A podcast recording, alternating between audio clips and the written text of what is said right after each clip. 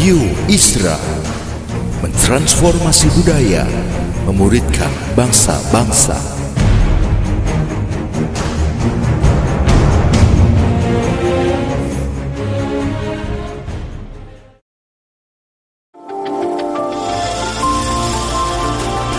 Voice of Pradaim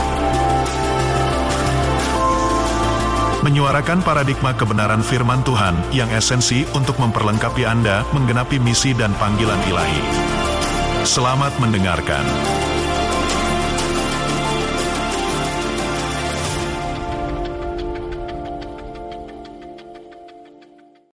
Hari ini saya akan menyampaikan firman Tuhan, berbuah bagi Allah.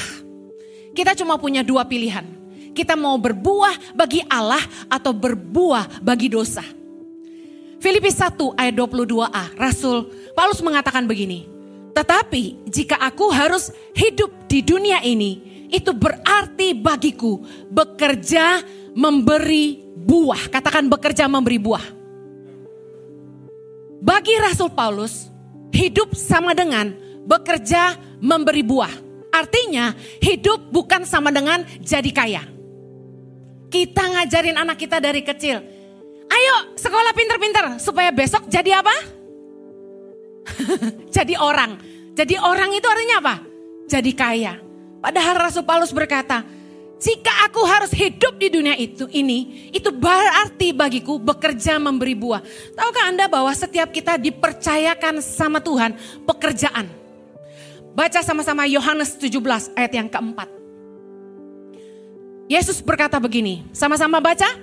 Aku telah mempermuliakan engkau di bumi dengan jalan menyelesaikan pekerjaan yang engkau berikan kepadaku untuk melakukannya. Lihat Yesus bilang apa? Di hari hari hidupnya dia mengerjakan pekerjaan yang dipercayakan Bapa kepadanya. Dan dikatakan bahwa aku telah mempermuliakan engkau di bumi dengan menyelesaikan pekerjaan yang kau berikan kepadaku untuk melakukannya. Berapa banyak saudara yang rindu hidupmu mempermuliakan Tuhan? Angkat tangan. Dengar baik. Setiap kita dipercaya Bapa satu pekerjaan yang baik yang harus kita kerjakan selama kita hidup di dunia. Amen. Alihkan fokusmu. Hidup bukan untuk jadi kaya. Tapi hidup ini berbuah bagi Allah. Amen. Banyak saudara yang tahu hidupmu milik Tuhan. Hidup ini milik Allah. Maka berbuahlah bagi dia. Yohanes 15 ayat 16 berkata, Bukan kamu yang memilih aku kata Tuhan. Yesus berkata, tetapi akulah yang memilih kamu dan aku telah menetapkan kamu, baca sama-sama, supaya kamu pergi dan menghasilkan buah dan buahmu itu tetap supaya apa yang kamu minta kepada Bapa dalam namaku diberikannya kepadamu. Seringkali kita doa seolah-olah Tuhan tidak jawab, betul? Ada nggak doa-doa kita yang tidak dijawab Tuhan? Banyak. Yesus kasih tahu kita, apa yang harus kita lakukan supaya doa kita dijawab Tuhan adalah ini. Supaya kita pergi menghasilkan buah dan buah itu tetap. Kalau hidupmu berbuah bagi Allah, maka kasih karunia Tuhan akan menyertai hidupmu. Maka Tuhan akan memberkati kamu. Tuhan akan mengabulkan kerinduan hatimu. Saya sama suami, dulu kami kerja setengah mati. Sebelum kami ikut panggilan Tuhan dalam hidup kami. Kayaknya hidup itu berat, kerja mati-matian. Kami berhasil, kami diberkati, bisa beli rumah mewah, bisa hidup mewah. Tetapi capek. Saya ingat suami saya kelelahan, kurang tidur terus. Tetapi ketika kami menjawab panggilan Tuhan dalam hidup kami, dengar baik. Kebaikan Tuhan dan kemurahan Tuhan menyertai hidup kami. Bahkan kami tidak kejar berkat, berkat mengejar kami. Berapa banyak saudara yang rindu dikejar berkat? Hiduplah mengerjakan kehendak Tuhan dalam hidupmu. Saya ingin cerita tentang pohon arah. Matius 21. Judul perikopnya, Yesus mengutuk pohon arah. Ayat 18. Pada pagi-pagi hari, dalam perjalanannya kembali ke kota, Yesus merasa lapar. Membuktikan dia manusia, amin. 19. Dekat jalan ia melihat pohon ara lalu pergi ke situ. Tetapi ia tidak mendapat apa-apa pada pohon itu selain daun-daun saja. Katanya kepada pohon itu, engkau tidak akan berbuah lagi selama-lamanya. Dan seketika itu juga keringlah pohon ara itu. Lihat betapa ucapan Kristus penuh kuasa membuktikan dia 100% Allah. Satu cerita ini membuktikan dia 100% manusia karena dia bisa lapar, tapi dia juga 100% anak Allah. Katakan amin. Nah, waktu anak saya baca kisah ini, Yesus mengutuk pohon ara. Dia bilang gini, Mami, what a joke. Wow, what a behavior. Jesus has such a temper. Artinya gini, wow Yesus itu emosian sekali gitu. Dia lapar, dia pengen makan, nggak ada, dia kutuk, mati dia bilang. Bagi banyak orang Kristen, ayat ini jadi kontradiksi, betul? Karena di ayat inilah satu-satunya pertama kali saya baca, Yesus menggunakan kuasanya untuk membinasakan. Gak ada ayat lain yang Yesus pakai kuasanya untuk membinasakan, betul? Hanya tentang pohon ara ini. Kenapa begitu? Apakah Yesus kejam? Lah kan kalau kita ke, ke pohon, kita lihat banyak daun, kita mendekati sebuah pohon, lalu tidak ada buahnya, kita marah nggak? Enggak. Kita bilang apa? Belum musimnya. Apakah Yesus kejam karena pohon ara ini tidak berbuah pada musimnya? Dengar. Saya minta uh, multimedia tayangkan gambar supaya ngerti ya. Di Israel pohon ara biasanya itu baru berbuah setelah daun-daunnya muncul kembali, ada musim semi ya. Nah, ada yang namanya buah pendahuluan atau buah awal yang dalam bahasa Ibrani disebut takash atau breba yang harusnya muncul bersamaan dengan berseminya pucuk pohon arah seperti di gambar ini. Harusnya buah awal yaitu breba itu muncul bersama-sama dengan pucuk daun pohon arah. Meskipun rasanya tidak sebaik pohon ara yang muncul kemudian, tapi masih bisa dimakan. Kalau Anda pernah ke Israel atau ke Turki, itu banyak sekali buah ara yang dikeringkan. Rasanya manis sekali, enak banget. Ada yang mau titip saya? Nah, dengar baik. Kenapa Yesus marah?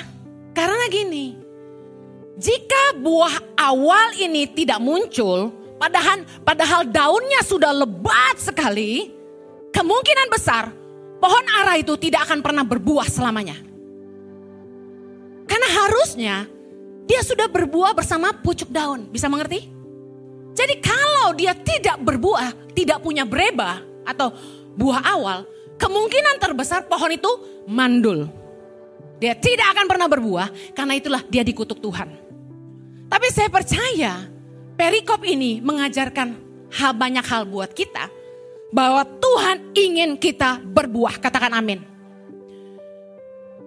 Kisah Yesus mengutuk pohon ara ini diterjemahkan oleh uh, banyak hamba Tuhan dengan cara yang berbeda. Saya ingin bagikan dua hal aja. Yang pertama, menggambarkan tentang banyak orang-orang percaya, orang Kristen yang berdaun lebat. Kelihatan hebat, sombong rohani, tapi hidupnya nggak berbuah.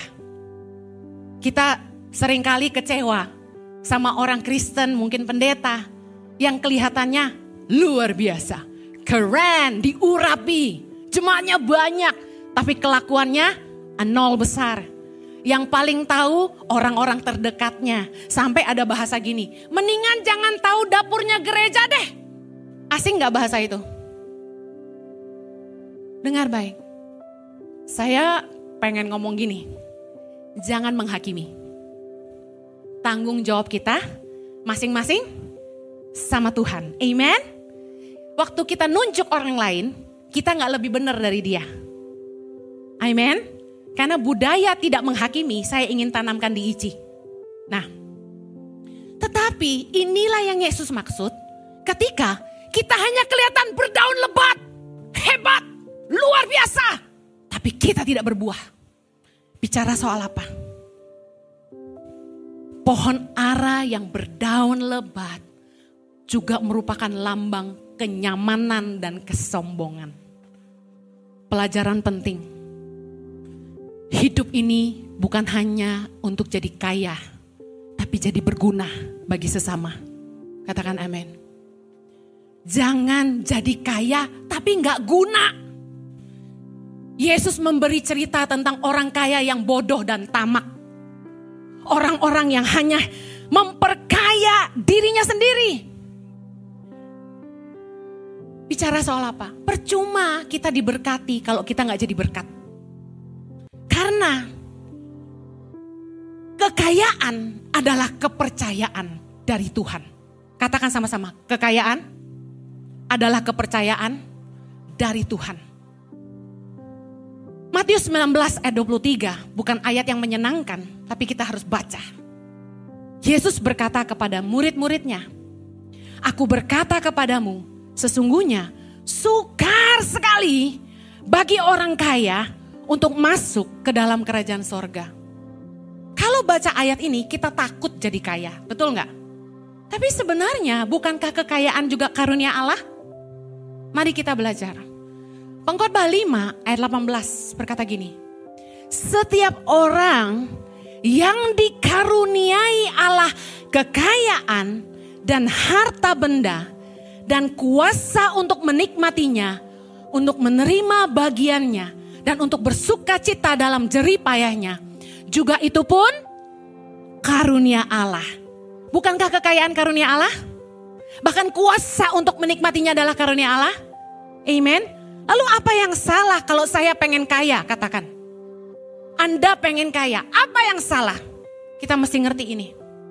With great trust comes great responsibility. Dengan kepercayaan yang besar diikuti dengan tanggung jawab yang besar. Lukas 12 ayat 48b berkata gini. Setiap orang yang kepadanya banyak diberi. Daripadanya akan banyak dituntut. Dan kepada siapa yang banyak dipercayakan, daripadanya akan lebih banyak lagi dituntut. Nggak mungkin seorang manajer gajinya lebih kecil daripada OB. Betul? Nggak mungkin seorang direktur gajinya lebih kecil daripada supervisor. Membuktikan berkat yang besar diikuti dengan tanggung jawab yang besar. Kalau Anda dipercaya harta, berarti Tuhan mempercayai kita dengan kepercayaan yang besar. Ada yang dititipkan Tuhan, ingat, Supaya hidup kita berbuah, kita harus mengerjakan pekerjaan yang Tuhan percayakan dalam hidup kita. Ada buah yang harus kita lakukan. Apa itu? Tanggung jawab untuk orang-orang yang ingin kaya. Dengar, 1 Timotius 6 ayat 17 sampai 19. Anda ingin kaya, angkat tangan. Tuhan, malaikat foto 2023 yang angkat tangan kaya beneran. Angkat tangan yang pengen kaya. Wuhu. Jangan munak. Saya pengen gini, hati dan mulut sama. Amen. Itu tulus. Apa yang di hati itu yang di mulut. Pengen kaya enggak? Yang mau kaya katakan amin. Kalau mau kaya harus bisa dipercaya. Katakan kalau mau kaya harus bisa dipercaya. Apa tanggung jawab orang kaya? Tahu nggak?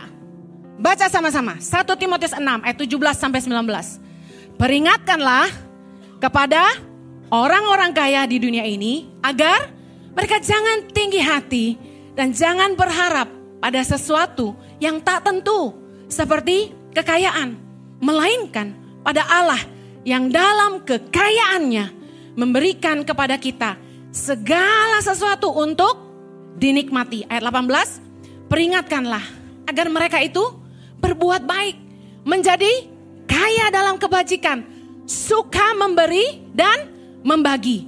Dan dengan demikian mengumpulkan suatu harta sebagai dasar yang baik bagi dirinya di waktu yang akan datang untuk mencapai hidup yang sebenarnya. Tanggung jawab orang kaya apa? Berbagi dengan sesama. Kalau Anda diberkati, Anda harus mengerti Anda punya kepercayaan dari Tuhan untuk jadi berkat. Katakan amin.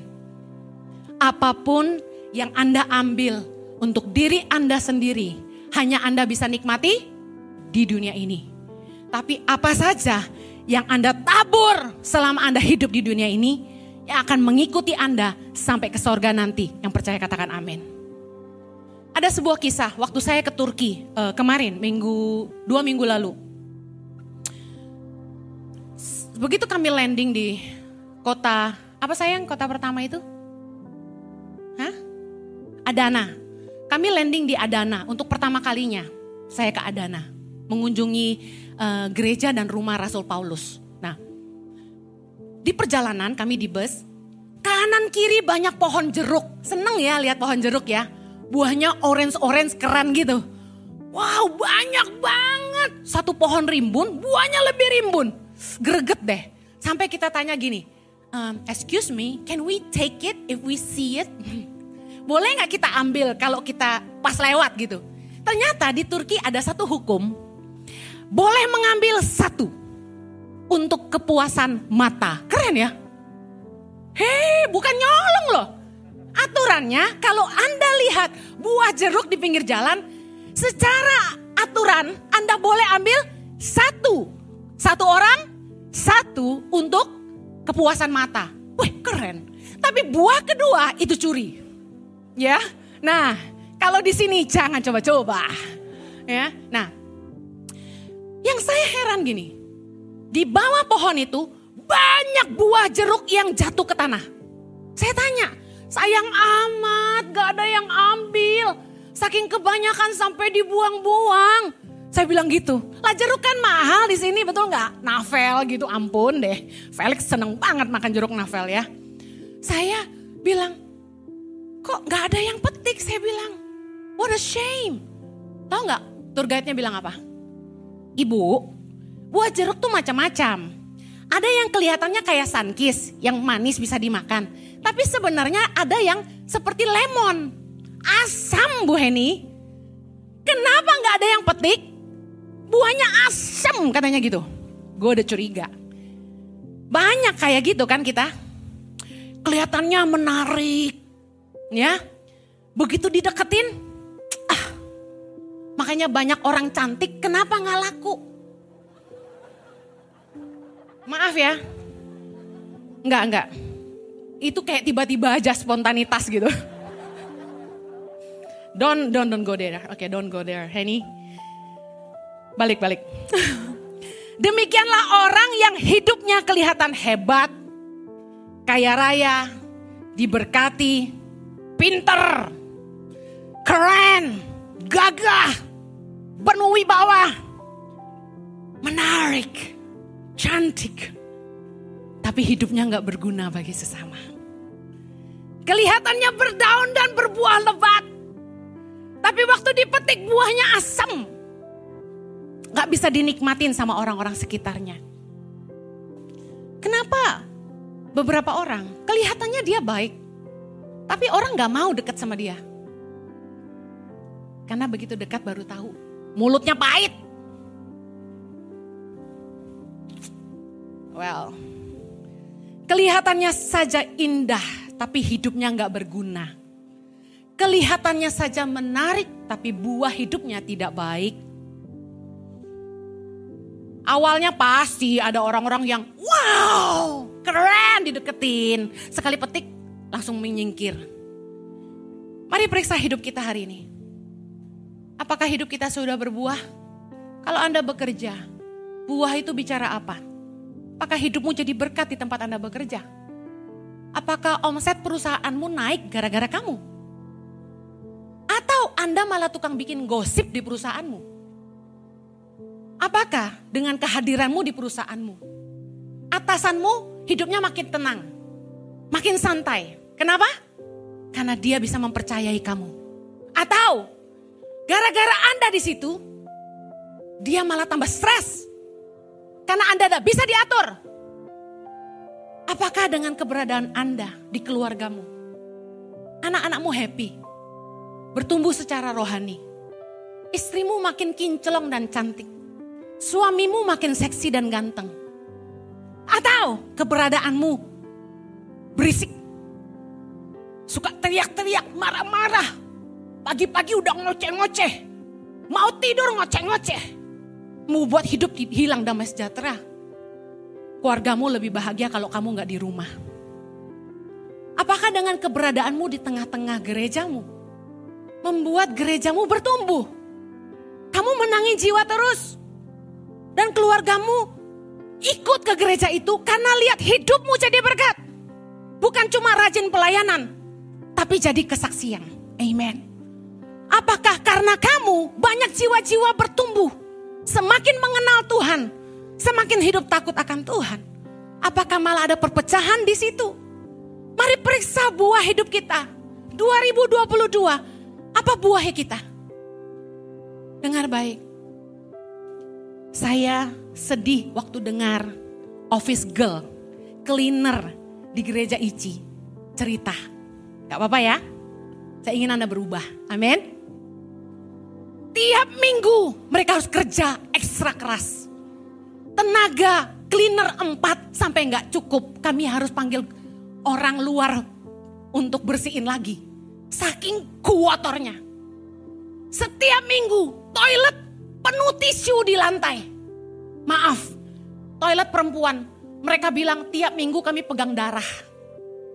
Di lantai darah banyak sekali. Maaf, buang pembalut sembarangan. Tisu dicemplungin ke kloset. Udah tahu bikin toilet di mall mahalnya setengah mati. Cleaner bilang semalam, lain kali jangan makan bakso lagi. Tahu nggak saya yang suruh datengin bakso? Karena bakso itu enak sekali. Tapi semalam kuahnya tumpah di mana-mana. Saya sampai bantuin cleaner ikut bersih-bersih. Habis khotbah, saya gulung jaket saya, saya angkat itu kardus basah, saya tenteng buang ke tong sampah. Saya ingin kita lihat buah hidup kita.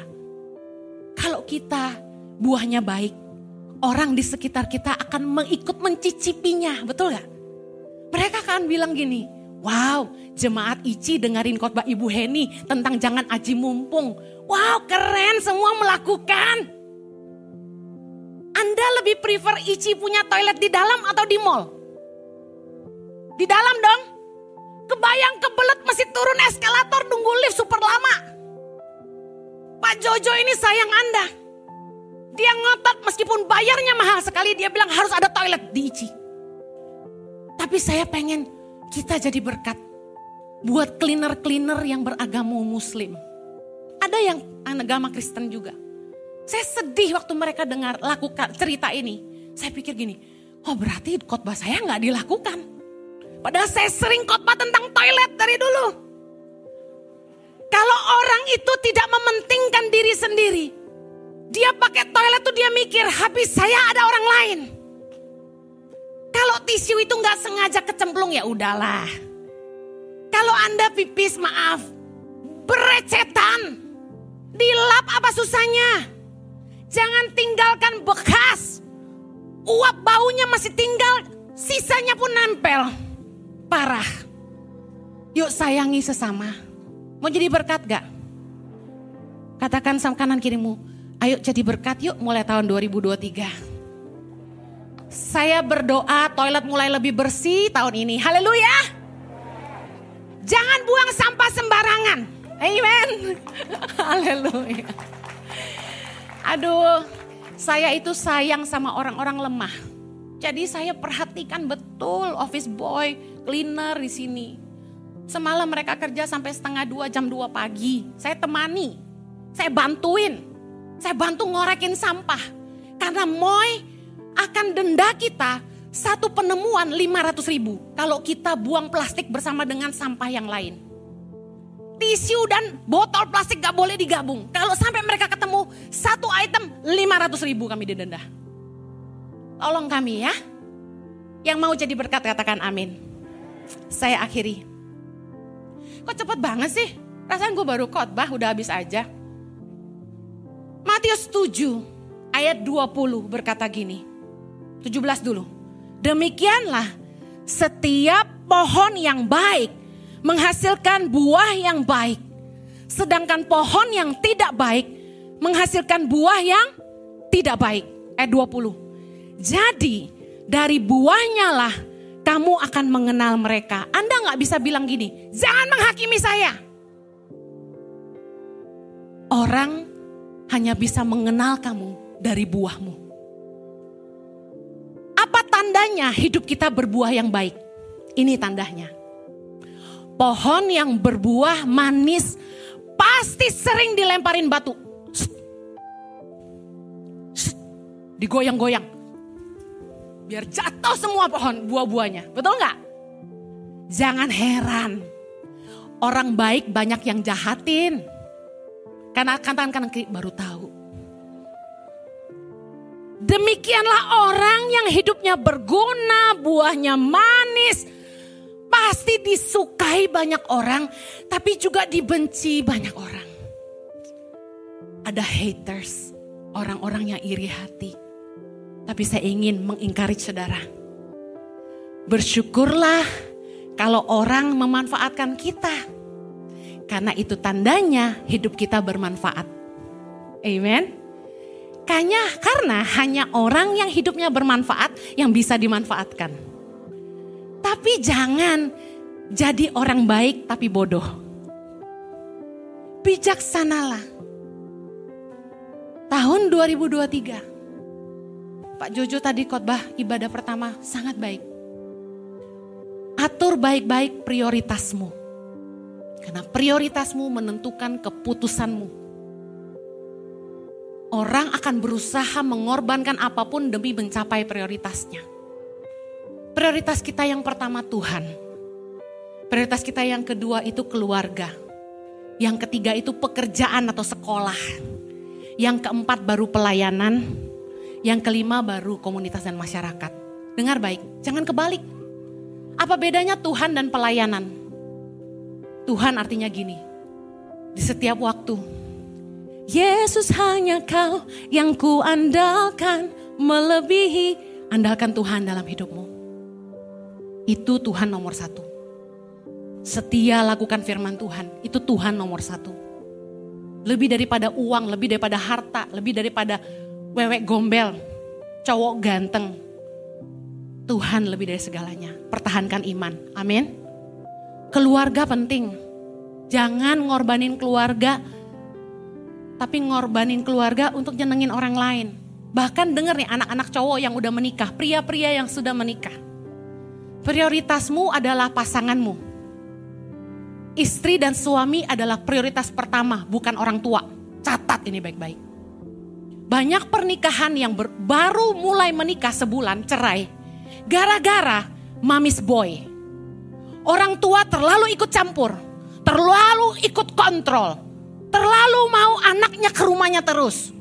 Nggak mau ngerti anak mesti atur prioritas sama istri. Senin sampai Sabtu udah kerja. Cuma punya one day for the family. Choose. Mami atau istri. Boleh sayang mama papa harus wajib hormati orang tua. Tapi harus ngerti prioritas. Kunjungi orang tua sama-sama bergantian. Dari pihak laki-laki dua minggu sekali. Dari pihak perempuan dua minggu sekali. Adil. Jangan berat kanan kiri. Ada yang merasa kehilangan anaknya gara-gara sejak nikah ikut istrinya atau ikut suaminya. Itu juga gak baik. Tapi prioritasmu adalah suami atau istrimu dan kedua anak-anakmu. Jangan di rumah makanan gak cukup bagi-bagi duit ke tetangga. Jadi gembel loh. Amen. Anak gak bisa sekolah nolongin keponakan. Udah salah prioritas. Jangan sampai hidup prioritas kita salah. Pak Jojo khotbah lagi tadi. Fokus yang kedua tahun 2023. Ini pesan gembala keren harus disampaikan. Rubah cara berpikir kita. The way of thinking. Roma 12 ayat 2. Pastikan kita memikirkan apa yang jadi kehendak Allah. Apa yang berkenan kepada Allah. Apa yang baik dan apa yang sempurna. Karena cara berpikir kita menentukan sikap tindakan kita dan keputusan kita. Orang bikin dosa kata Pak Jojo. Bukan serta-merta sekonyong-konyong tiba-tiba spontanitas.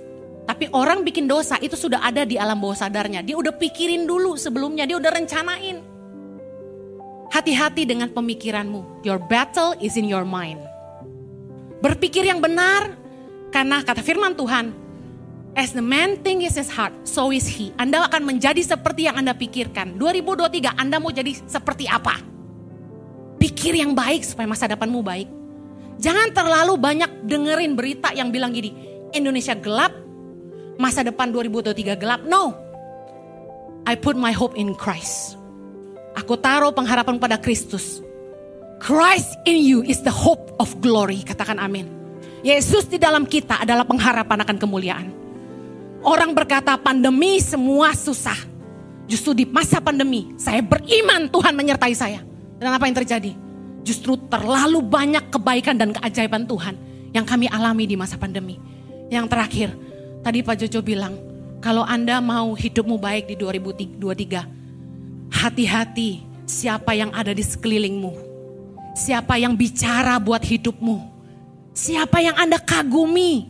Siapa yang Anda izinkan bicara buat kamu. Ada masalah dengerin nasihat siapa. Jangan kelilingi dirimu dengan orang-orang yang tidak takut Tuhan. Udah pasti nasihatnya salah dan sesat. Kelilingi dirimu dengan orang-orang yang beriman. Yang ketika kamu lemah mereka menguatkan. Ketika kamu susah mereka menolong kamu. Bukan malah menghancurkan kamu. Hari ini mari jangan hidup sia-sia tapi berguna. Fokus kerjakan apa yang Tuhan percayakan di tanganmu. Jangan ngurusin hidup orang lain. Lari terus kerjakan apa yang Tuhan percayakan. Hari ini apa yang Tuhan percayakan di tanganmu. Fokus lakukan itu dengan setia. Ikut Tuhan sungguh-sungguh. Efesus 5 ayat 11. Janganlah turut mengambil bagian dalam perbuatan-perbuatan kegelapan yang tidak berbuahkan apa-apa. Tetapi sebaliknya, telanjangilah perbuatan-perbuatan itu. Kita harus hidup berbuah bagi Allah, bukan bagi dosa. Mari kerjakan hidup kehendaknya dalam hidup kita. Jangan hidup bagi dosa. Jangan hanya berusaha jadi kaya, tapi berusahalah hidup berguna bagi kerajaan Allah demi kemuliaan namanya. Pastikan 2003 hari ini Anda mulai catat kesalahan yang Anda buat di 2002 apa dan perbaiki tahun ini. Landasi pemikiranmu dengan kebenaran firman Tuhan. Karena itu yang akan memelihara kita di sepanjang tahun ini. Amen. Saya berdoa, kasih karunia Allah, penyertaan Allah yang sempurna, perlindungannya, kasih karunia-Nya dan berkat yang melimpah tercurah bagi Anda di sepanjang tahun 2023. Yang menerimanya sama-sama kita katakan, Amen. Beli kemuliaan buat Tuhan kita.